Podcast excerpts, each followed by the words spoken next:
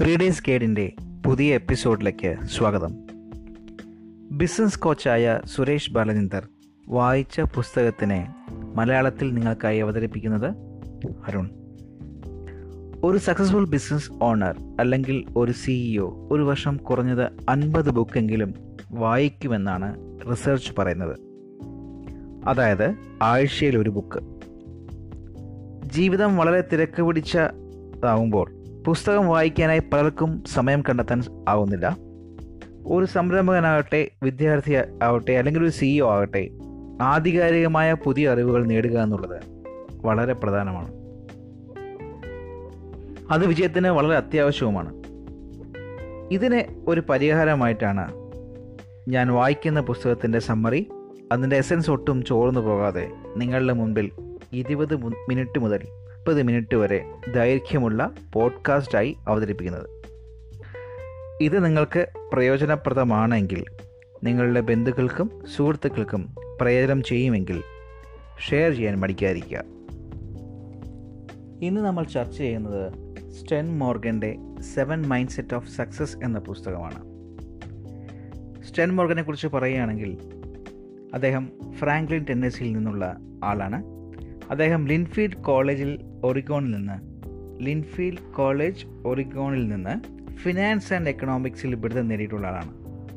ബിരുദ പഠനത്തിന് ശേഷം സ്റ്റെൻ വർക്ക് ചെയ്തത് വലിയൊരു ഫിനാൻഷ്യൽ ഫേമിലായിരുന്നു. അവിടെ അദ്ദേഹം ഒരു ടോപ്പ് പെർഫോമറായിരിക്കെ സ്വന്തമായി ബിസിനസ് തുടങ്ങാനായിട്ട് ജോലി രാജിവെച്ചു. സീറോയിൽ ബിസിനസ് ആരംഭിച്ച സ്റ്റെൻ വളരെ പെട്ടെന്ന് വിജയകരമായ ഒരു ബിസിനസ് പടുത്തുയർത്തി അദ്ദേഹത്തിന്റെ ദ്രുതഗതിയിലുള്ള ഉന്നത വിജയം റാപ്പിഡ് ടോപ്പ് ലെവൽ സക്സസ് അതിന്റെ മെത്തേഡ്സ് അല്ലെങ്കിൽ അതിന് ഉപയോഗ സഹായിച്ച കാര്യങ്ങൾ അദ്ദേഹം വളരെ സ്ട്രക്ചേർഡായി മറ്റുള്ളവരെ പഠിപ്പിക്കാൻ തുടങ്ങി. പിന്നീട് അത് ഒരു പുസ്തക രൂപേണ അദ്ദേഹം പബ്ലിഷ് ചെയ്യുകയുണ്ടായി. So seven mind set of success നമുക്ക് തരുന്നത് ഒരു റോഡ് മാപ്പാണ് റാപ്പിഡ് ടോപ്പ് ലെവൽ സക്സസ്സിനുള്ള റോഡ് മാപ്പ് അതായത് ദ്രുതഗതിയിൽ ഉന്നതമായ വിജയം നേടുവാനുള്ള റോഡ് മാപ്പ് വിജയം നേടാൻ ആഗ്രഹിക്കാത്തവരായി ആരും തന്നെ ഉണ്ടാവില്ല. അതിലേക്കുള്ള യാത്ര ദുഷ്കരമാണ് അല്ലെങ്കിൽ പ്രയാസമാണെന്ന് നമ്മൾ കരുതും.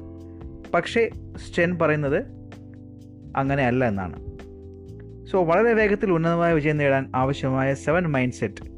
അതിനെക്കുറിച്ച് ഈ ബുക്കിൽ സ്റ്റെൻ വിശദമായി നമ്മുടെ പറഞ്ഞു തരുന്നു ആദ്യം നമുക്ക് സ്റ്റെൻ പറയുന്ന ഏഴ് mind set seven mind set ഏഴ് മനനിലകൾ എന്തൊക്കെയാണെന്ന് പരിചയപ്പെടാം.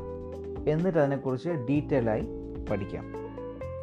സ്റ്റെൻ പറയുന്ന ഫസ്റ്റ് മൈൻഡ് സെറ്റ് ഇതാണ് imagining conversation with your future self എന്ന് പറയുന്നത്. നിങ്ങളുടെ ഭാവിയിലെ നിങ്ങളുമായി നിങ്ങൾ സംവദിക്കുക എന്നാണ് സ്റ്റെൻ അതിൽ പറയുന്നത്. രണ്ടാമതായി സ്റ്റെൻ പറയുന്നത് റിമൂവിങ് യുവർ സേഫ്റ്റി നെറ്റ് എന്ന് പറയുന്നു. നിങ്ങൾക്ക് നിങ്ങൾക്കുള്ള സംരക്ഷണ വല നിങ്ങൾ പൊട്ടിച്ച് എറിയുക എന്നാണ് സ്റ്റെൻ പറയുന്നത്.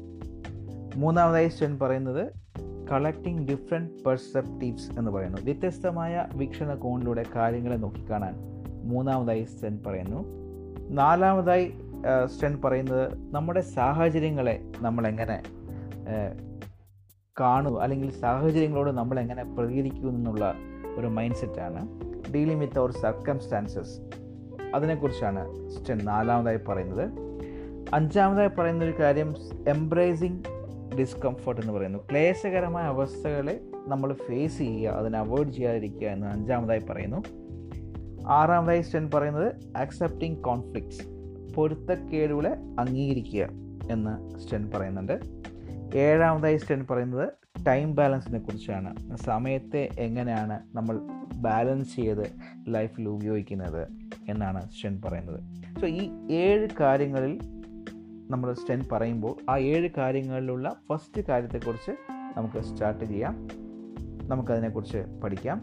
Imagining conversation with your future self നിങ്ങളുടെ ഭാവിയിലെ നിങ്ങളുമായി സംവദിക്കുക. നിങ്ങളുടെ ഭാവിയിലെ നിങ്ങളുമായി സംവദിക്കുക. അഞ്ച് വർഷങ്ങൾക്ക് ശേഷം നിങ്ങൾ എങ്ങനെയുള്ള ആളായാണ് കാണപ്പെടാൻ ആഗ്രഹിക്കുന്നതെന്ന് സ്റ്റെൻ മോർഗൻ ചോദിക്കുകയാണ്. നിങ്ങൾ വളരെ വിജയായ വിജയിയായ വളരെ സക്സസ്ഫുള്ളായ ഒരാളായി കാണാൻ നിങ്ങൾ ആഗ്രഹിക്കുന്നെങ്കിൽ അഞ്ച് വർഷത്തിന് ശേഷമുള്ള വളരെ സക്സസ്ഫുള്ളായുള്ള നിങ്ങളുമായി ഇപ്പോഴുള്ള നിങ്ങൾ ഒരു കോഫി ഷോപ്പിലിരുന്ന് സംസാരിക്കുക എന്നാണ് സ്റ്റെൻ പറയുന്നത്. അഞ്ച് വർഷം കൊണ്ട് അഞ്ച് വർഷങ്ങൾ കൊണ്ട് വിജയം കൈവരിച്ച നിങ്ങളായി മാറാൻ നിങ്ങൾ എപ്പോൾ എന്താണ് ചെയ്യേണ്ടത് എന്ന് പ്ലാൻ ചെയ്യാനാണ് സ്റ്റെൻ ഇതിലൂടെ നമ്മളോട് പറയുന്നത്. അത് മാത്രമല്ല നമ്മുടെ ലക്ഷ്യത്തിലേക്ക് എത്തിച്ചേരുവാനുള്ള സ്ട്രാറ്റജീസ് തന്ത്രങ്ങൾ നമ്മൾ ആവിഷ്കരിക്കാനും അത് നടപ്പിൽ വരുത്താനും ആവശ്യമായ ആക്ഷൻ സ്റ്റെപ്സ് എന്തൊക്കെയാണ് എന്ന് മനസ്സിലാക്കി അത് നടപ്പിൽ വരുത്തുവാനും സ്റ്റെൻ മോർഗൻ നമ്മളോട് പറയുന്നുണ്ട്. വളരെ പ്രശസ്തമായ വളരെ പ്രശസ്തമായ ഒരു ടിബറ്റൻ പഴഞ്ചൊല്ല് ഉണ്ട്. നിങ്ങൾ നിങ്ങളുടെ മിനിറ്റുകൾ ശ്രദ്ധ മാത്രം ശ്രദ്ധിക്കൂ. വർഷങ്ങൾ തന്നെ തന്നെ ശരിയായിക്കൊള്ളും എന്നാണ് പറയാറുള്ളത്. നിങ്ങൾ ഒരു ദിവസത്തിൽ നിങ്ങൾ എന്തൊക്കെയാണ് ചെയ്യേണ്ടതെന്ന് വ്യക്തമായ ധാരണ ഉണ്ടെങ്കിൽ നിങ്ങൾ അഭിമുഖീകരിക്കാൻ പോകുന്ന തടസ്സങ്ങൾ എന്തൊക്കെയാണ് എന്ന് മനസ്സിലാക്കാം. അതുപോലെ തന്നെ രാവിലെ മുതൽ വൈകിട്ട് വരെ നിങ്ങൾ എന്താണ് ചെയ്യേണ്ടത് എന്നുള്ള വ്യക്തമായ ധാരണയും നിങ്ങൾക്ക് കിട്ടും. പക്ഷേ സുരേഷ് ബാലചന്ദ്രൻ പറയുന്നത് അഞ്ച് വർഷം എന്ന് പറയുന്നത് ഒരു നീണ്ട കാലയളവ് ആണെന്നാണ്. ന്യൂറോ സയൻസ് പഠനങ്ങൾ പറയുന്നത് നയന്റി ഡേയ്സ് എന്നത് അല്ലെങ്കിൽ നയന്റി ഡേയ്സിന് അപ്പുറം മനുഷ്യൻ തന്റെ പഴയ സ്വത്വത്തെ പഴയ നമ്മളെ നമ്മൾ തിരിച്ചറിയുന്നില്ല എന്നാണ്. അതുകൊണ്ട് ഒരു നയന്റി ഡേയ്സിന്റെ പ്ലാൻ ആയിരിക്കും ഒരു അഞ്ച് വർഷത്തെ ലോങ് ആയിട്ടുള്ള പ്ലാനിനെ അപേക്ഷിച്ച് കൂടുതൽ നല്ലതെന്ന് ശ്രീ സുരേഷ് ബാലചന്ദ്രൻ നമ്മളോട് പറയുന്നു. അപ്പോൾ നയന്റി ഡേയ്സിന് നമ്മൾ പ്ലാൻ ചെയ്യുക. അടുത്ത നയന്റി ഡേയ്സിന് ആ നയന്റി ഡേയ്സിന് ശേഷം അടുത്ത നയന്റി ഡേയ്സ് നമുക്ക് പ്ലാൻ ചെയ്യാൻ മതിയാവും. സോ അതാണ് ഈ ഒരു ഫസ്റ്റ് ഒരു മൈൻഡ് സെറ്റിൽ നമ്മൾ സുരേഷ് ബാലചന്ദ്രൻ നമ്മളോട് പറഞ്ഞു തരുന്നത് സ്റ്റെൻ മോർഗൻ പറയുന്ന കാര്യത്തിൽ. രണ്ടാമതായി സ്റ്റെൻ പറയുന്ന കാര്യമാണ് റിമൂവ് യുവർ സേഫ്റ്റി നെറ്റ് എന്നുള്ളത്. നമ്മുടെ സംരക്ഷണ വലയം നമ്മൾ പൊട്ടിച്ചെറിയുക എന്ന് പറയുന്നത്. അതുകൊണ്ട് സ്റ്റെൻ ഉപയോഗ അർത്ഥമാക്കുന്നത് അതുകൊണ്ട് സ്റ്റെൻ നമ്മളെ പറഞ്ഞ് മനസ്സിലാക്കാൻ ശ്രമിക്കുന്നത് എന്താണെന്ന് വെച്ച് കഴിഞ്ഞാൽ നമ്മളുടെ സേഫ്റ്റി നെറ്റ് നമ്മളുടെ പൊട്ടൻഷ്യൽ ശരിയായ നമ്മളുടെ പൊട്ടൻഷ്യലിനെ സ്റ്റോപ്പ് ചെയ്യുന്ന പറയുന്നത്. അപ്പോൾ നമ്മളത് മാറ്റി വെച്ചിട്ട് ധൈര്യമായിട്ട് ഇറങ്ങിയാലേ നമുക്ക് പല കാര്യങ്ങളും അച്ചീവ് ചെയ്യാൻ പറ്റുള്ളൂ. അപ്പോൾ നിങ്ങൾ പറഞ്ഞു കാണും. നിങ്ങൾ ചിലപ്പോൾ ആലോചിക്കുമ്പോൾ ഒരു ബിസിനസ് ബിസിനസ്സുകാരനാവാൻ വേണ്ടിയിട്ട് ജോലി രാജിവെച്ച് ബിസിനസ് സ്റ്റാർട്ട് ചെയ്ത ഒരുപാട് പേര് നമുക്കറിയാം.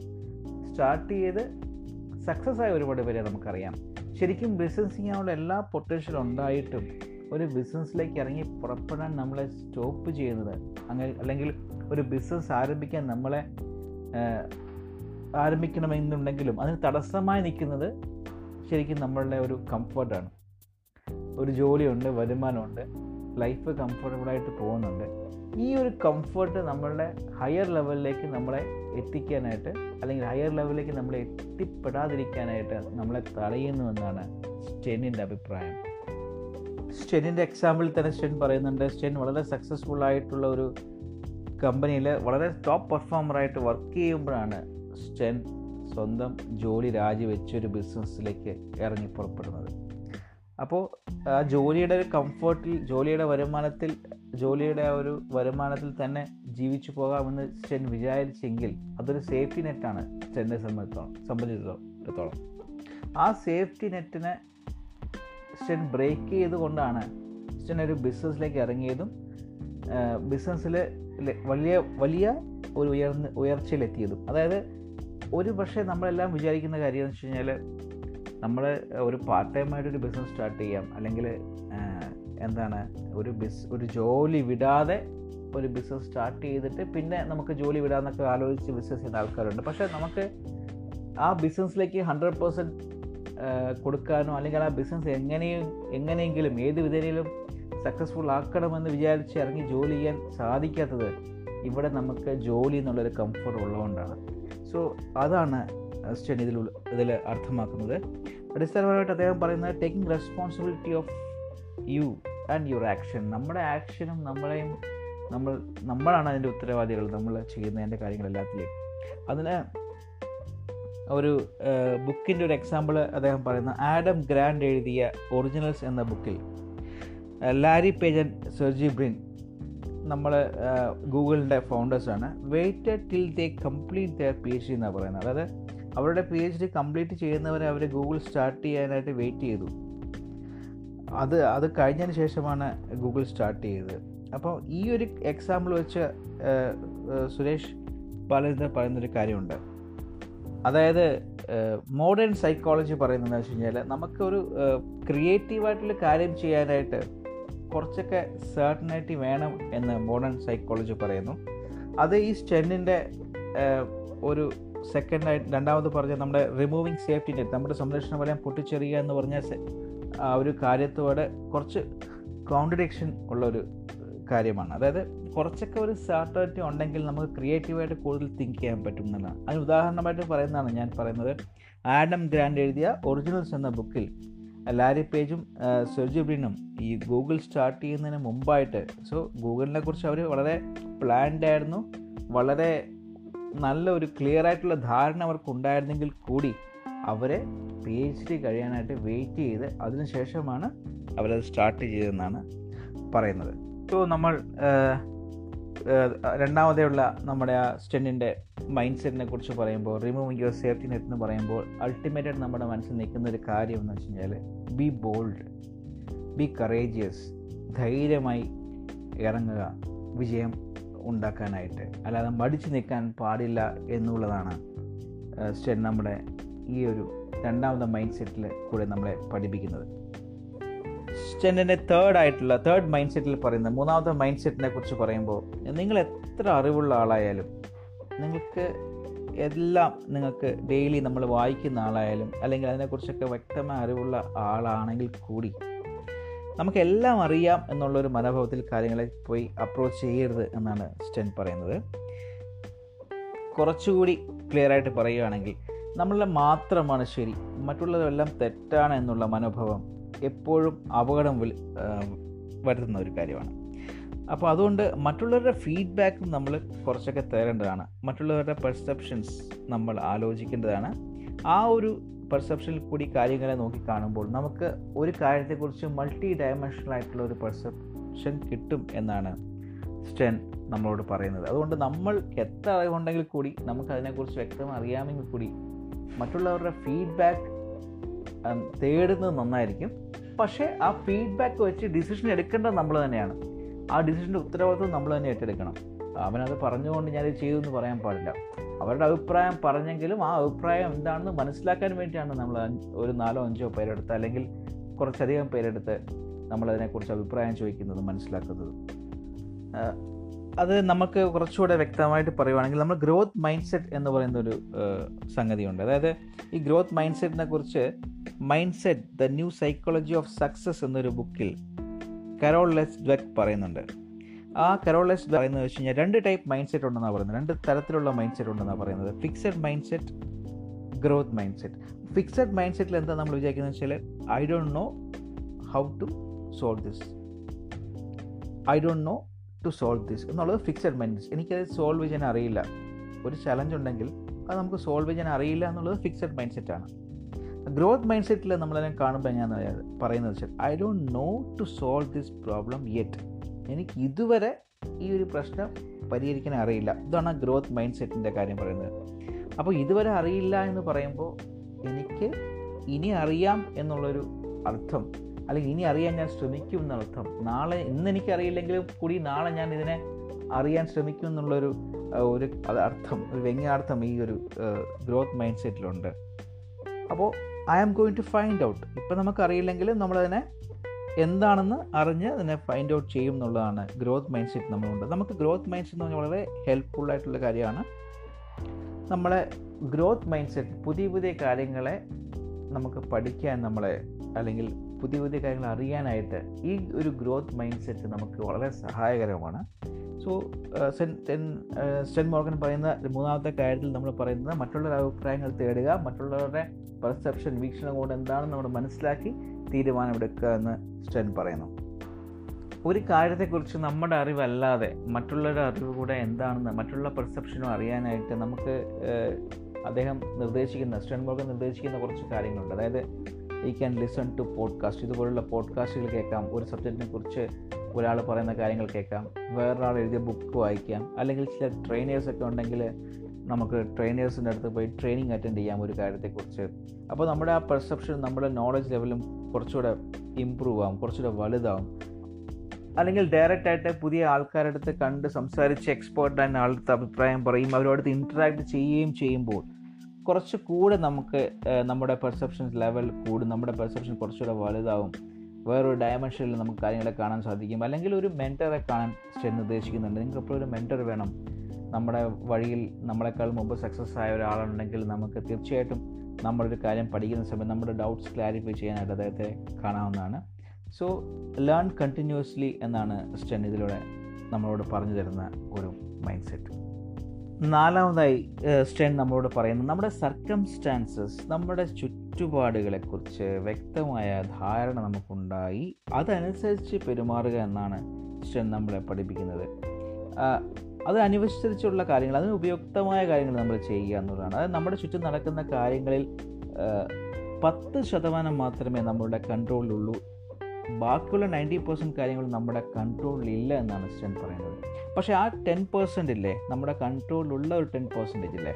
ആ ടെൻ പെർസെന്റേജ് കാര്യങ്ങളിൽ നമ്മൾ ഹൺഡ്രഡ് പെർസെന്റ് ഇൻവോൾവ്മെന്റ് ഓടിക്കൂടി. ശ്രദ്ധ കേന്ദ്രീകരിച്ച് അതിന് വേണ്ടിയിട്ട് നമ്മൾ നമ്മുടെ കയ്യിൽ നമുക്ക് എന്താ ചെയ്യാൻ പറ്റുന്ന ആ ടെൻ പെർസെന്റിൽ മാത്രം നമ്മൾ ശ്രദ്ധ കേന്ദ്രീകരിച്ച് അതിലൂടെ നമ്മൾ വർക്ക് ചെയ്യുമ്പോൾ നമുക്ക് നമ്മുടെ മുമ്പിൽ പുതിയ പുതിയ ഓപ്പർച്യൂണിറ്റീസ് നമുക്ക് പുതിയ പുതിയ വാതിലുകൾ നമ്മുടെ മുമ്പിൽ തുറക്കപ്പെടും എന്നാണ് സ്റ്റെൻ പറയുന്നത്. അപ്പോൾ നമ്മൾ സ്റ്റെൻ പറയുന്ന കാര്യത്തിൽ നമ്മൾ ഇങ്ങനെ ഒരു കാര്യം പറയുന്നുണ്ട്. നമുക്ക് എപ്പോഴും നമ്മൾ പറയുന്ന കാര്യമാണ് പോസിറ്റീവ് തിങ്കിങ് എന്നാണ് പറയുന്നത്. എല്ലാത്തിനെയും പോസിറ്റീവ് ആയിട്ട് കാണുക എന്നുള്ളത്. പക്ഷേ ഈ ഒരു സിറ്റുവേഷനിൽ സ്റ്റെൻ പറയുന്ന ഒരു കാര്യം പോസിബിലിറ്റി തിങ്കിങ് ആണ്. പോസിബിലിറ്റി തിങ്കിങ് നമ്മുടെ സാധ്യതകളെക്കുറിച്ച് നമ്മൾ ആലോചിക്കുക എന്നുള്ളതാണ്. അപ്പോൾ ഈ ഒരു ഈ ഒരു സാഹചര്യത്തിൽ എനിക്ക് എന്ത് ചെയ്യാൻ പറ്റും എന്ന് ആലോചിച്ച് ആ കാര്യങ്ങൾ മാത്രം ചെയ്യുക. നമ്മുടെ കൺട്രോൾ ഇല്ലാത്ത കാര്യത്തെ പറ്റി വിചാരിച്ച് അനാവശ്യമായി നമ്മുടെ എനർജിയും നമ്മുടെ സമയവും അല്ലെങ്കിൽ നമ്മുടെ ഒരു പീസ് ഓഫ് മൈൻഡ് ഒന്നും കളയാതെ നമുക്ക് ചെയ്യാൻ പറ്റുന്ന കാര്യങ്ങൾ ചെയ്യുക എന്നുള്ളതാണ്. അപ്പോൾ അതിന് ഒരു ഉദാഹരണമായിട്ട് നമുക്ക് പറഞ്ഞാൽ കുറച്ചുകൂടെ നന്നായിട്ട് മനസ്സിലാവും. ഇപ്പോൾ ഫോർ എക്സാമ്പിൾ ഒരു നമ്മളൊരു ഒരു പ്രൊഡക്റ്റ് ഉണ്ട്. നമ്മൾ അതിലൂടെ സെയിൽസ് നടക്കുകയാണെന്നുണ്ടെങ്കിൽ സെയിൽസ് ചെയ്യുന്നുണ്ട്. അപ്പോൾ സെയിൽസ് നടക്കുന്നില്ല എന്നൊരു സിറ്റുവേഷൻ വരികയെന്നിരിക്കട്ടെ അപ്പോൾ ആ സമയത്ത് എന്താണെന്ന് വെച്ച് കഴിഞ്ഞാൽ സെയിൽ നടക്കാതിരിക്കാനുള്ള കാരണങ്ങൾ നമ്മൾ അനലൈസ് ചെയ്യുമ്പോൾ അതിനകത്ത് ഒരു ഒരു അഞ്ച് കാരണങ്ങളുണ്ടെന്ന് ഇരിക്കട്ടെ. For example I have less selling skill എനിക്ക് സെല്ല് ചെയ്യാനുള്ള സ്കില്ല് കുറവാണ്. അതുകൊണ്ട് സെയിൽ നടക്കുന്നില്ല എന്ന് നമുക്ക് വയ്ക്കാം. അല്ലെങ്കിൽ ഐ ഡോണ്ട് ഹാവ് നെറ്റ്വർക്ക് എനിക്ക് ഒരു നെറ്റ്വർക്ക് വളരെ കുറവാണ്. എന്റെ നെറ്റ്വർക്ക് വളരെ ചെറുതായതുകൊണ്ട് എനിക്ക് ആൾക്കാരെ അധികം പേര് അറിയില്ല. അതുകൊണ്ട് എനിക്ക് ഈ പ്രോഡക്റ്റ് വിൽക്കാൻ പറ്റുന്നില്ല എന്ന് വേണമെങ്കിൽ നമുക്ക് വയ്ക്കാം. ഇത് രണ്ട് കാരണങ്ങളുണ്ട് മൂന്നാമതായിട്ടുള്ള കാരണം നമുക്ക് പറയാവുന്ന കാരണം കസ്റ്റമർ ഹാസ് നോ മണി എന്റെ കസ്റ്റമറിന് ഞാൻ പോകുന്ന കസ്റ്റമറിന് പൈസ ഇല്ലാത്തതുകൊണ്ട് എന്റെ പ്രോഡക്റ്റ് വാങ്ങിക്കുന്നില്ല എന്ന് വേണമെങ്കിൽ നമുക്ക് പറയാം. അല്ലെങ്കിൽ പറയാം റിസപ്ഷൻ ഉള്ളതുകൊണ്ട് എനിക്ക് കച്ചവടം നടക്കുന്നില്ല. റിസപ്ഷൻ ആണ് സെയിൽസിനെ ബാധിക്കുമെന്ന് പറയാം. അല്ലെങ്കിൽ പറയാം മാർക്കറ്റ് ഈസ് ടഫ് മാർക്കറ്റ് ഭയങ്കര ടഫാണ് അതുകൊണ്ട് സെയിൽ നടക്കുന്നില്ല എന്ന് പറയാം. അപ്പോൾ ഈ ഒരു അഞ്ച് കാരണങ്ങൾ നമ്മൾ എടുത്ത് പരിശോധിക്കുമ്പോൾ ഈ കാരണങ്ങളൊക്കെ ഒരുപക്ഷെ സെയിൽസിനെ ബാധിച്ചാൽ കൂടി നമ്മുടെ കൺട്രോളിലുള്ള കാര്യങ്ങൾ രണ്ടേ രണ്ട് കാര്യങ്ങളുള്ളൂ. കസ്റ്റമറിന്റെ കയ്യിൽ പണമില്ലെങ്കിൽ നമുക്കതിനെ കൺട്രോൾ ചെയ്യാൻ പറ്റില്ല. റിസപ്ഷൻ നമുക്ക് മാറ്റാൻ പറ്റുമോ ഇൻഡിവിജ്വലായിട്ട് മാറ്റാൻ പറ്റില്ല. മാർക്കറ്റ് ടഫാണെങ്കിൽ മാർക്കറ്റിനെ നമുക്ക് ഈസി ഈസിയൊക്കെ മാർക്കറ്റ് നമ്മുടെ കൺട്രോളിലുള്ള കാര്യമല്ല. നമുക്ക് കൺട്രോളിലുള്ള രണ്ട് കാര്യങ്ങളുള്ളൂ. ഒന്ന് പുതിയ സെല്ലിങ് സ്കില്ല് നമ്മുടെ സ്കിൽ ഇമ്പ്രൂവ് ചെയ്യാനായിട്ട് പുതിയ കാര്യങ്ങൾ പഠിച്ച് അല്ലെങ്കിൽ പുതിയ ഒരു ഡിഫറെന്റ് ആയിട്ട് ലെവലിൽ സെയിൽസിനെ അപ്രോച്ച് ചെയ്ത് സ്കിൽ ഇമ്പ്രൂവ് ചെയ്യുക. രണ്ടാമത് നമ്മളെന്താ പറയുക നമ്മുടെ നെറ്റ്വർക്കിനെ കുറച്ചുകൂടെ വിപുലപ്പെടുത്തുക. അപ്പോൾ അതിനെന്താ ചെയ്യാൻ പറ്റും അത് രണ്ട് കാര്യങ്ങൾ ചെയ്യുക. അപ്പോൾ സ്റ്റെൻ പറയുന്ന ഈ രണ്ട് കാര്യങ്ങളിൽ നിങ്ങൾക്ക് അറിയാവുന്ന നിങ്ങളുടെ കൺട്രോളിലുള്ള രണ്ട് കാര്യങ്ങളാണിത്. ഈ രണ്ട് കാര്യങ്ങൾ ഹൺഡ്രഡ് പെർസെന്റ് ആയിട്ട് നമ്മൾ ഇരുന്ന് അതിനെ വർക്കൗട്ട് ചെയ്യുകയാണെന്നുണ്ടെങ്കിൽ തീർച്ചയായിട്ടും നിങ്ങളുടെ സെയിൽസ് ഇമ്പ്രൂവ് ചെയ്യും എന്നാണ് സ്റ്റെൻ ഒരു ഉദാഹരണമായിട്ട് നമ്മളിത് പറഞ്ഞു തരുന്നത് അഞ്ചാമതായി സ്റ്റെൻ മോർഗൻ പറയുന്ന കാര്യം എംബ്രേസിങ് അല്ലെങ്കിൽ എംബ്രേസ് ദ ഡിസ്കംഫോർട്ട് എന്ന് പറയുന്നുണ്ട്. ക്ലേശകരമായ അവസ്ഥയെ ഫേസ് ചെയ്യുക എന്ന് സ്റ്റെൻ മോർഗൻ നമ്മളോട് പറയുന്നു. നമ്മൾ എപ്പോഴും ഡിസ്കംഫർട്ട് നമുക്ക് ഉണ്ടാവാറുണ്ട്. ഇപ്പോൾ ഒരു ഗ്രോത്ത് ഒരു കംഫർട്ടബിൾ ഗ്രോത്ത് ഇല്ല. കംഫർട്ടബിൾ ഗ്രോത്ത് അങ്ങനെയൊന്നും ഇല്ലെന്ന് പലരും അഭിപ്രായം പറയുന്നതായിട്ട് കേട്ടിട്ടുണ്ട്. ഗ്രോത്ത് വേണമെങ്കിൽ ഓട്ടോമാറ്റിക്കായിട്ട് അതിൽ ഡിസ്കംഫർട്ട് ഉണ്ടാവും. അപ്പോൾ നമ്മൾ ഡിസ്കംഫർട്ടിനെ അവോയ്ഡ് ചെയ്യാൻ പാടില്ല. നമ്മൾ ആ ക്ലേശങ്ങളെ നമുക്ക് കുറച്ചൊരു ക്ലേശമൊക്കെ ഉണ്ടെങ്കിൽ അതിനെ നമ്മൾ മാറ്റി വെച്ചിട്ട് അതിനെ അവോയ്ഡ് ചെയ്തിട്ട് ഒഴിവാക്കിക്കൊണ്ട് ഒരിക്കലും നമുക്ക് വിജയം കൈവരിക്കാൻ പാടി പറ്റില്ല എന്നാണ് സെൻ പറയുന്നത്. അപ്പോൾ നമ്മൾ ക്ലേശത്തെ നമ്മൾ അവോയ്ഡ് ചെയ്യുമ്പോൾ ഡിസ്കംഫോർട്ടിനെ നമ്മൾ അവോയ്ഡ് ചെയ്യുമ്പോൾ ഓട്ടോമാറ്റിക്കായിട്ട് സക്സസ് നമ്മളെ അവോയ്ഡ് ചെയ്യുന്നതാണ് സെൻ പറയുന്നത്. നമ്മുടെ വിജയം നമ്മളിൽ കൈവിട്ട് പോകുമെന്നാണ് സെൻ മോർഗൻ പറയുന്നത്. അപ്പോൾ ഒരു ഒരു പോപ്പുലർ ആയിട്ടുള്ള സിയിങ് പറയുന്നത് if it does not challenge you if it doesn't challenge you it won't change you നിങ്ങളെ അത് ചലഞ്ച് ചെയ്യുന്നില്ലെങ്കിൽ നിങ്ങൾക്കത് വെല്ലുവിളി ഉയർത്തുന്നില്ല എങ്കിൽ ഒരിക്കലും നിങ്ങളത് മാറ്റുന്നില്ല എന്നുള്ളത്. അപ്പോൾ ഒരു ചലഞ്ച് നമ്മൾ ഫേസ് ചെയ്ത് അതിനെ ഓവർകം ചെയ്യുമ്പോഴാണ് നമുക്ക് പല മാറ്റങ്ങളും വരുന്നത്. നമ്മുടെ റിയൽ പൊട്ടൻഷ്യൽ നമ്മൾ മനസ്സിലാക്കുന്നത്. അല്ലെങ്കിൽ പുതിയൊരു സ്കില്ല് നമ്മളിലേക്ക് ആഡ് ആവുന്നത്. ഈ ഒരു കാര്യങ്ങളൊക്കെയാണ് സ്റ്റെൻമോക്കൻ പറയുന്നത് ഇതിലേക്ക്. അപ്പോൾ സ്റ്റെൻമോക്കൻ പിന്നെ ഒരു കാര്യം പറയുന്നത് മിസോഗി എന്ന് പറയുന്ന ഒരു ജപ്പാനീസ് വേർഡ് ഒരു ഫിലോസഫി സ്റ്റെൻ മോർഗൻ ഈ ഒരു ഒരു ഭാഗത്ത് നമ്മളോട് പറയുന്നുണ്ട്. മിസോഗി എന്ന് പറഞ്ഞാൽ ഇതാണ് take on a challenge that radically expands your idea of what is possible നമ്മളെ സാധ്യമാണത് സാധ്യമാണ് ഇത് ഇതാണ് സാധ്യം ഇത് മാത്രം ഇതുവരെയാണ് നമുക്ക് സാധിക്കുക എന്ന് നമ്മൾ വിചാരിക്കുകയാണെങ്കിൽ ആ ഒരു വിചാരത്തെ മാറ്റിമറിക്കുന്ന ഒരു ചലഞ്ച് നിങ്ങൾ എടുത്ത് ചെയ്യുക എന്നാണ് ഈ മിസോഗി എന്നുള്ളൊരു ജപ്പാനീസ് ഫിലോസഫി നമ്മളോട് പറയുന്നത്. അങ്ങനെ ചെയ്യുമ്പോഴാണ് നമ്മളുടെ എന്താ പറയുക നമ്മൾ കുറച്ചുകൂടെ വികസിക്കുന്നത് നമ്മുടെ മൈൻഡ് വികസിക്കുന്നത് നമ്മളുടെ കപ്പാസിറ്റി നമുക്ക് മനസ്സിലാവുന്നത് അതൊക്കെ നമ്മൾ പറയുന്നത്. വേറൊരു ചെറിയൊരു എക്സാമ്പിൾ കൂടി നമുക്ക് ഞാൻ ഈ ഒരു അഭിപ്രായ ഒരു സമയത്ത് പറയാൻ ആഗ്രഹിക്കുന്നത് ഫ്രണ്ട്സ് നമ്മൾ കണ്ടിട്ടുണ്ട് ഒരു ബൈപ്പാസ് കഴിഞ്ഞ ആൾ ബൈപ്പാസ് സർജറിയൊക്കെ കഴിഞ്ഞ ഒരാൾ വളരെ പെയിനോട് കൂടി വാക്കിംഗ് സ്റ്റാർട്ട് ചെയ്യുന്നത് ഞാൻ പലപ്പോഴും കണ്ടിട്ടുണ്ട്. ഒരു അമ്പത് വയസ്സിലോ അമ്പത്തഞ്ച് വയസ്സിലൊക്കെ ബൈപ്പാസ് കഴിഞ്ഞ ആൾ അല്ലെങ്കിൽ അറുപത് വയസ്സിലായാലും ശരി വളരെ അതുവരെ വാക്കിംഗ് ഒന്നും ഒരു ശീലം ഉണ്ടായിരിക്കില്ല. പക്ഷേ പുള്ളിയെ നടന്നേ പറ്റൂ ഡോക്ടർ പറയണം നിങ്ങൾ നടന്നേ പറ്റൂ ഇല്ലെങ്കിൽ നിങ്ങൾക്ക് വലിയൊരു അപകടം വരുന്നുണ്ടെന്ന് പറയുമ്പോൾ ആ ഒരു പേടിയിൽ ആൾക്കാർ വളരെ പെയിനോട് കൂടി നടക്കുന്നുണ്ട്. പക്ഷെ നമുക്ക് രാവിലെ ഇതിനൊക്കെ മുമ്പ് വളരെ മുമ്പ് ഒരു ഇരുപത് വയസ്സിലോ ഇരുപത്തഞ്ച് വയസ്സിലോ മുപ്പത് വയസ്സിലോ രാവിലെ എഴുന്നേറ്റ് ഒരു അരമണിക്കൂറോ ഒരു മണിക്കൂറോ മുമ്പ് എഴുന്നേറ്റ് നമ്മൾ വാക്കിംഗ് പോയിരുന്നെങ്കിൽ അല്ലെങ്കിൽ ജോഗിങ് പോയിരുന്നെങ്കിൽ ഒരിക്കലും നമ്മൾ അവസാനം കഷ്ടപ്പെടേണ്ടി വരില്ലായിരുന്നു. അപ്പോൾ ആ ചെറിയ ചെറിയ ക്ലേശങ്ങളെ നമ്മൾ അവോയ്ഡ് ചെയ്തുകൊണ്ട് ചെയ്തതുകൊണ്ട് നമുക്ക് സംഭവിച്ചത് എന്താണ്? അവസാന കാലത്ത് നമ്മൾ വേറെ വഴിയില്ല ചെയ്തേ പറ്റുള്ളൂ എന്ന സിറ്റുവേഷൻ വന്നപ്പോൾ വളരെ വിഷമത്തോടു കൂടി നമ്മൾ ചെയ്യുന്നത് നമ്മുടെ ജീവിതത്തിൽ കണ്ടിട്ടുണ്ട്. അപ്പം ഫ്രണ്ട്സ് ഇത് വളരെ ഒരു ചെറിയ ചെറിയ ഡിസ്കംഫർട്ടൊക്കെ നമ്മുടെ ലൈഫിൽ വരുമ്പോൾ അതിനെ ഫേസ് ചെയ്ത് അത് ചെയ്യാനുള്ള മനസ്സ് നമ്മൾ കാണിക്കണമെന്നാണ് സ്റ്റെൻബോക്ക് നമ്മളോട് പറയുന്നത് ഫ്രണ്ട്സ് ആറാമതായി പറയുന്ന കാര്യമാണ് അക്സെപ്റ്റിംഗ് കോൺഫ്ലിക്ട്സ് പൊരുത്തക്കരുകളെ അംഗീകരിക്കുക. ആ പൊരുത്തക്കരുകളെ അതുമായി നമ്മൾ അതിനെ അവോയ്ഡ് ചെയ്യാതെ ആ പൊരുത്തക്കേടുകൾ എന്താണെന്ന് മനസ്സിലാക്കി അതനുസരിച്ച് പ്രവർത്തിക്കുക എന്ന് പറയുന്നതാണ് ആറാമതായി സ്റ്റെൻ പറയുന്ന കാര്യം. ഇപ്പോൾ പൊരുത്തക്കേടുകൾ എന്ന് പറയുമ്പോൾ നമുക്ക് നമ്മുടേതായിട്ടുള്ള അഭിപ്രായം ഉണ്ടാവും മറ്റുള്ളവർക്ക് അവരുടേതായിട്ട് അഭിപ്രായം ഉണ്ടാവും. നമ്മളാണ് ശരിയെന്ന് നമ്മൾ വിചാരിക്കും അവർ വിചാരിക്കും അവരാണ് ശരിയെന്ന് വിചാരിക്കും. സോ നമ്മളൊരു മാർക്കറ്റിംഗ് ചെയ്യുമ്പോൾ സെയിൽസ്മാൻ ആണെങ്കിൽ ആണെങ്കിലോ അല്ലെങ്കിൽ ഒരു വ്യക്തി ആയിക്കോട്ടെ നമ്മുടെ വീടുകളിൽ നമ്മുടെ ബന്ധുക്കളുമായിട്ട് നമുക്ക് ചില കോൺഫ്ലിക്ട്സ് പൊരുത്തക്കൾ ഉണ്ടാവാം. നമ്മുടെ സ്പൗസുമായിട്ട് നമുക്ക് കോൺഫ്ലിക്ട്സ് ഉണ്ടാവാം. അപ്പോൾ അങ്ങനെയുള്ള കോൺഫ്ലിക്ട്സുകളെ നമ്മൾ അംഗീകരിക്കുക അംഗീകരിച്ചിട്ട് അതിനെ മാക്സിമം നമ്മൾ മാനേജ് ചെയ്യുക. അപ്പോൾ ചില കോൺഫ്ലിക്ട്സിനെ നമുക്ക് മാനേജ് ചെയ്ത് ശരിയാക്കേണ്ടതായിട്ടുണ്ടാവും ചില കോൺഫ്ലിക്ട്സിനെ നമുക്ക് അവോയ്ഡ് ചെയ്തിട്ടുണ്ടാവും. അവോയ്ഡ് ചെയ്യുന്നതായിരിക്കും ചിലപ്പോൾ നല്ലത്. ചില കോൺഫ്ലിക്ട്സ് ചില കോൺഫ്ലിക്ട്സ് നമുക്ക് നമ്മുടെ പൊരുത്തക്കേടുകളുണ്ടെങ്കിൽ അതിനെ നമ്മൾ ചിലപ്പോൾ അതിനെ നമ്മുടെ ക്ലയന്റുമായിട്ടൊരു ചെറിയ അഭിപ്രായ വ്യത്യാസം ഉണ്ടെങ്കിൽ കോൺഫ്ലിക്ട്സ് ഉണ്ടെങ്കിൽ ആ ക്ലയന്റുമായിട്ട് ഇരുന്ന് അതിനെ തീർക്കുന്ന ആ പ്രശ്നം പരിഹരിച്ച് അല്ലെങ്കിൽ ചിലപ്പോൾ എന്താണ് കാരണമെന്ന് കണ്ടെത്തി അത് സോൾവ് ചെയ്യുന്നതായിരിക്കും നല്ലത് നല്ലത്.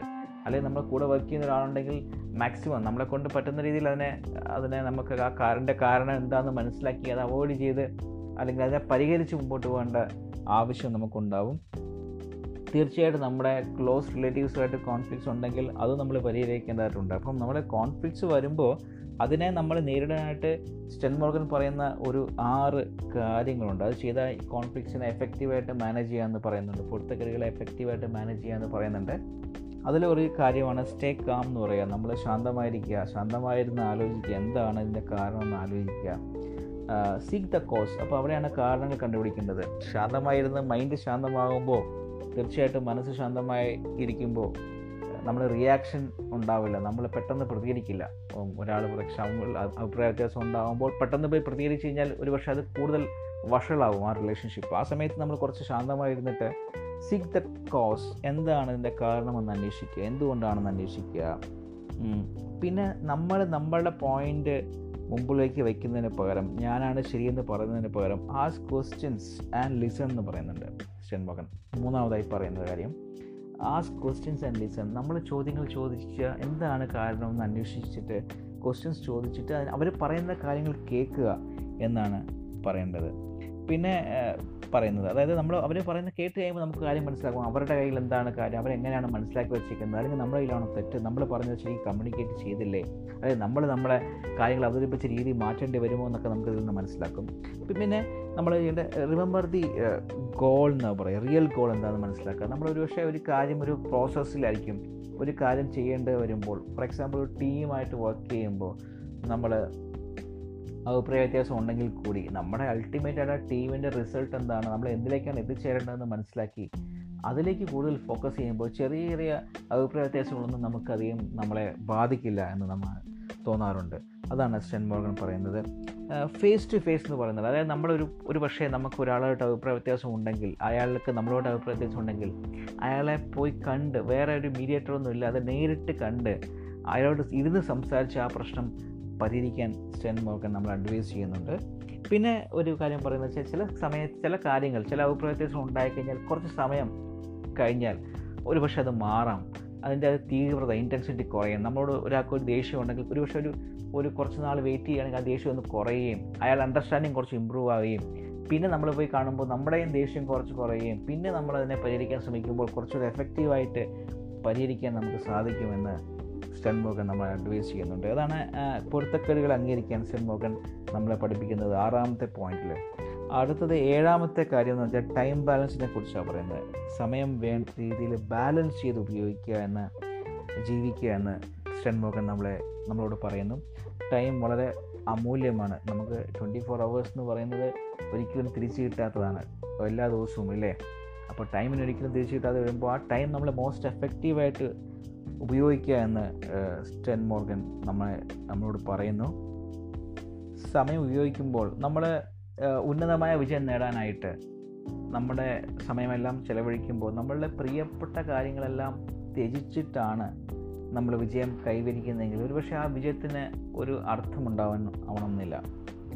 വിജയം കൈവരിക്കാനായിട്ട് നമുക്ക് പ്രിയപ്പെട്ടതെല്ലാം തിരിച്ചു കഴിഞ്ഞാൽ പിന്നെ ആ വിജയത്തിന് എന്താണ് ഒരു മീനിങ് ഉള്ളത്? അപ്പോൾ അങ്ങനെ ഒരു അഭിപ്രായം സ്റ്റെന്നില്ല അങ്ങനെ ത്യജിക്കരുതെന്നാണ് സ്റ്റെൻ പറയുന്നത്. ഒരു ബാലൻസ്ഡായിട്ട് കൊണ്ടുപോകാനാണ് പറയുന്നത്. നമുക്ക് വളരെ പ്രിയപ്പെട്ട നമ്മുടെ ആൾക്കാരുടെ കൂടെ നമ്മുടെ ഫാമിലിയുടെ കൂടെ സ്പെൻഡ് ചെയ്യണം ടൈം എപ്പോഴും ബിസിനസ് മാത്രം സ്പെൻഡ് ചെയ്യരുത്. കാരണം we will miss our family ഇങ്ങനെ ഒരു പല പ്രശ്നങ്ങളും പല ആൾക്കാരും പറയുന്നതായിട്ട് കണ്ടിട്ടുണ്ട്. എനിക്ക് സമയമില്ലാത്തതുകൊണ്ട് ഫാമിലിയുടെ കൂടെ ടൈം സ്പെൻഡ് ചെയ്യാൻ പറ്റുന്നില്ല. We miss I miss my son I miss my daughter I miss my wife അല്ലെങ്കിൽ ഹസ്ബൻഡ് എന്നൊക്കെ പറയുന്നുണ്ട് പല പല ആൾക്കാരും. അപ്പോൾ അതിലാണ് നമ്മൾ ടൈം ബാലൻസ് കൊണ്ടുവരുന്നത്. അപ്പോൾ ഈ സമയത്ത് വേറൊരു ബുക്ക് കൂടെ ഇൻട്രൊഡ്യൂസ് ചെയ്യാൻ ആഗ്രഹിക്കുന്നത് നീർ ഇയാളിന്റെ ഇൻഡിസ്ട്രാക്റ്റബിൾ എന്ന് പറഞ്ഞൊരു ബുക്കുണ്ട് ആ ബുക്കിൽ നീർ ഇയാൾ പറയുന്ന ഒരു കാര്യം എന്ന് വെച്ച് കഴിഞ്ഞാൽ നമുക്ക് ഒരു ഒരു ടൈമിനെ ഒരു ബോക്സ് ആക്കി വെച്ച് കഴിഞ്ഞാൽ നമുക്ക് മൂന്ന് ബോക്സാക്കി നമ്മളിത് ഉണ്ടാവുക. നമ്മുടെ ടൈം എന്ന് പറഞ്ഞാൽ നമ്മുടെ ആക്ടിവിറ്റിയാണ് ടൈമും ആക്ടിവിറ്റീസ് നമ്മൾ ആ സമയത്ത് ചെയ്യുന്ന കാര്യങ്ങളാണ് ആക്ടിവിറ്റി എന്ന് പറയുന്നത്. സോ ആക്ടിവിറ്റിയും ടൈമും ഒരേ ഡയറക്ഷൻ സഞ്ചരിക്കുന്ന ഒരേ കാര്യങ്ങൾ തന്നെയാണ്. സോ നീ റിയാൽ പറയുന്നൊരു കാര്യം.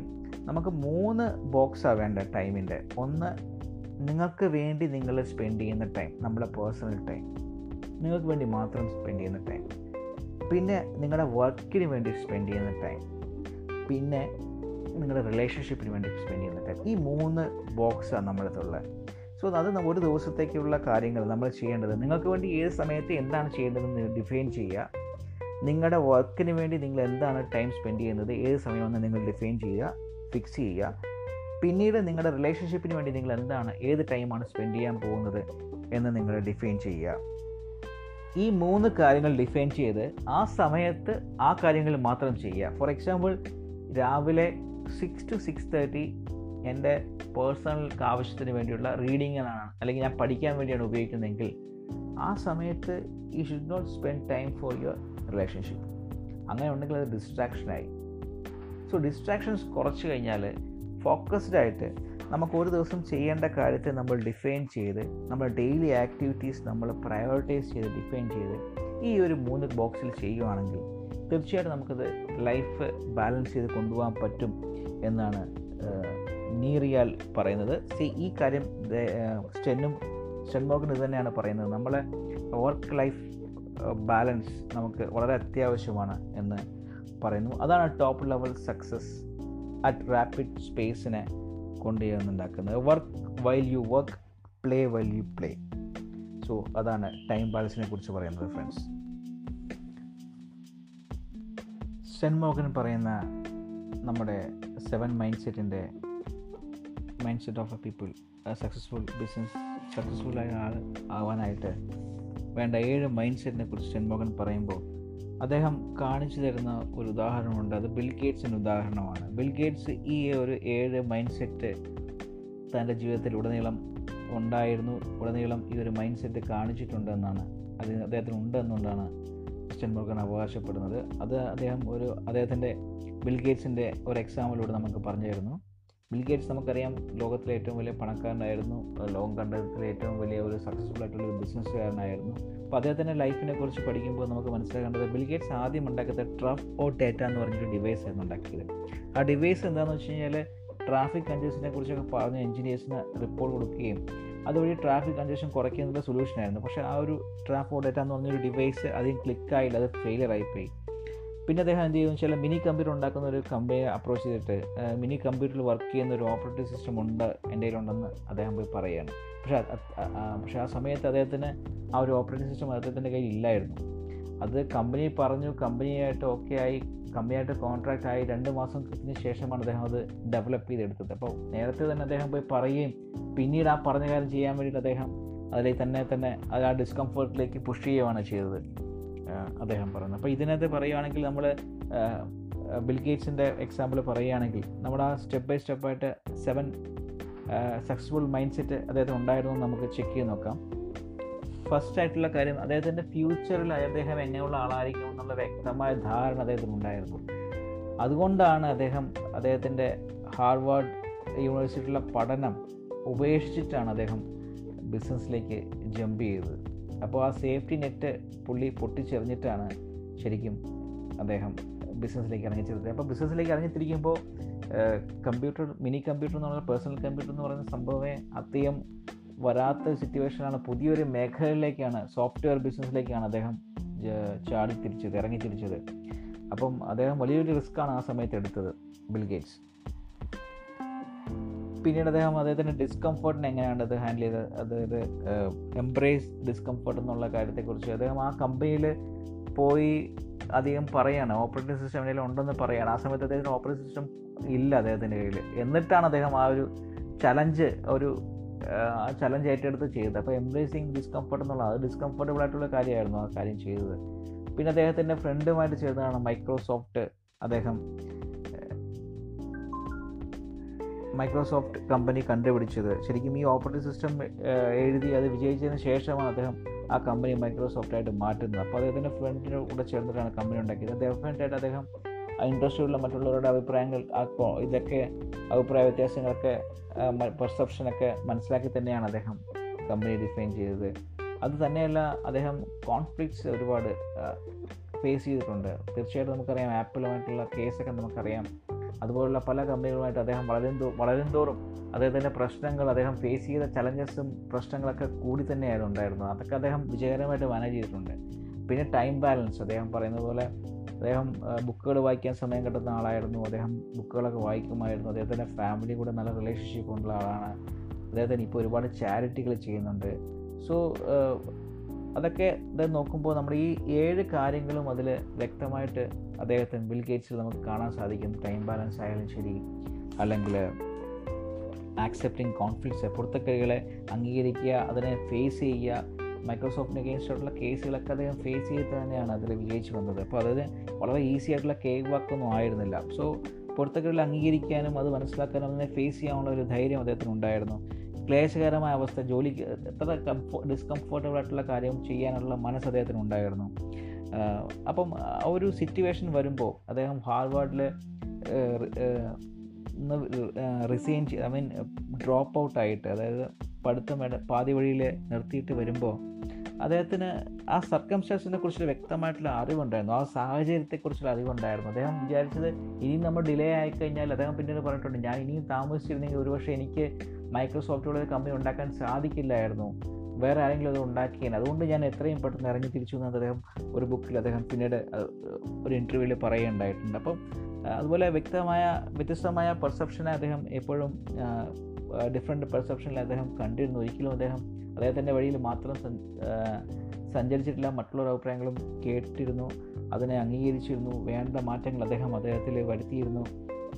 അതുപോലെ ശരിക്കും ഒരു ധൈര്യത്തിൽ തന്നെയാണ് അദ്ദേഹം അദ്ദേഹത്തിന്റെ ഒരു നല്ലൊരു കരിയർ കിട്ടേണ്ട ഒരു നല്ലൊരു ജോലി. ഹാർവാർഡിലൊക്കെ പഠിക്കുന്ന ആൾക്കാരെ നല്ല ജോലി എന്നുള്ളത് അത് അവർക്ക് എന്തായാലും കിട്ടേണ്ട ഒരു കാര്യമാണ്. അപ്പോൾ അത് അതൊക്കെ വിജ് അതൊക്കെ നമ്മൾ എന്താ പറയുക അതിനെ അതിൽ അതൊക്കെ വേണ്ടാന്ന് വെച്ചിട്ടാണ് അദ്ദേഹം ഒരു റിസ്ക് എടുത്ത് തന്നെയാണ് ബിസിനസ്സിലേക്ക് മാറിയത്.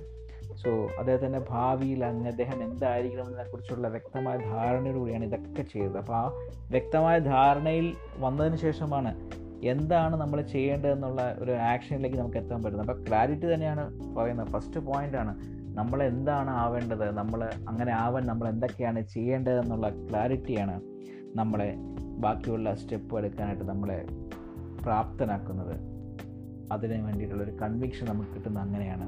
സോ ഫ്രണ്ട്സ് നമ്മുടെ ബുക്ക് നമ്മൾ ഇന്ന് വായിച്ച പുസ്തകം seven mind set for success by Steve Sten Morgan ഇവിടെ അവസാനിക്കുകയാണ്.